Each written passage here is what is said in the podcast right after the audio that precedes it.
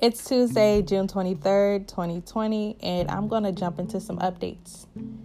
DL Hughley tested positive for coronavirus. He passed out during his comedy show in Nashville at Zanies. Zanies is not a place where you social distance or can really social distance at. So I had a couple friends down there to say they are worried about their condition is an understatement. Coronavirus cases are going up nationwide as we go into our second and third reopening phases across the country. We need to remember that this virus attacks. And when it attacks, it is usually successful in hospitalizations.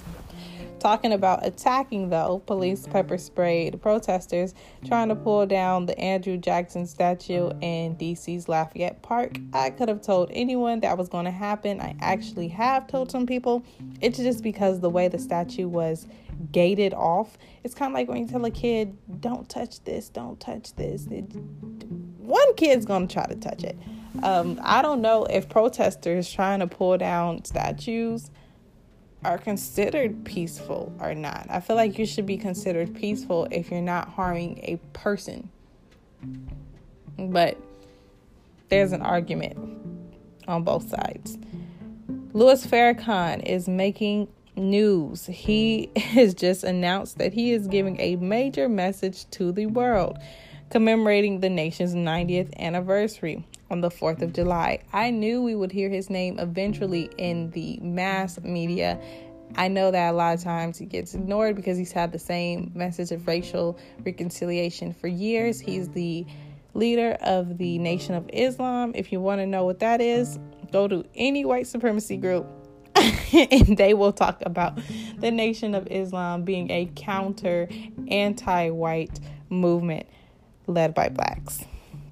But you should also just do your history on all of these groups. Don't just hear what they are. Actually, go research and look up who they are. And some happy news. I think it's happy.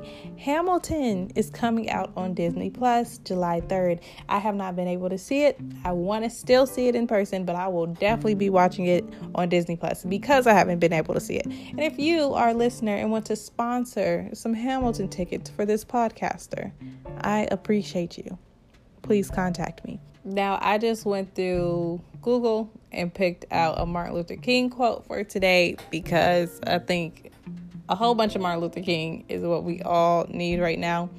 Darkness cannot drive out darkness, only light can do that. Hate cannot drive out hate, only love can do that. I'm pretty sure a lot of us have heard that one before. So now let's inhale. And exhale. There's just so much to take in. I hope you guys are taking care of yourself and letting that same amount out of yourself. Thanks for tuning in. You guys know the motto stay bold, stay beautiful, and no matter what this world throws at you, stay breathing. Thanks for listening.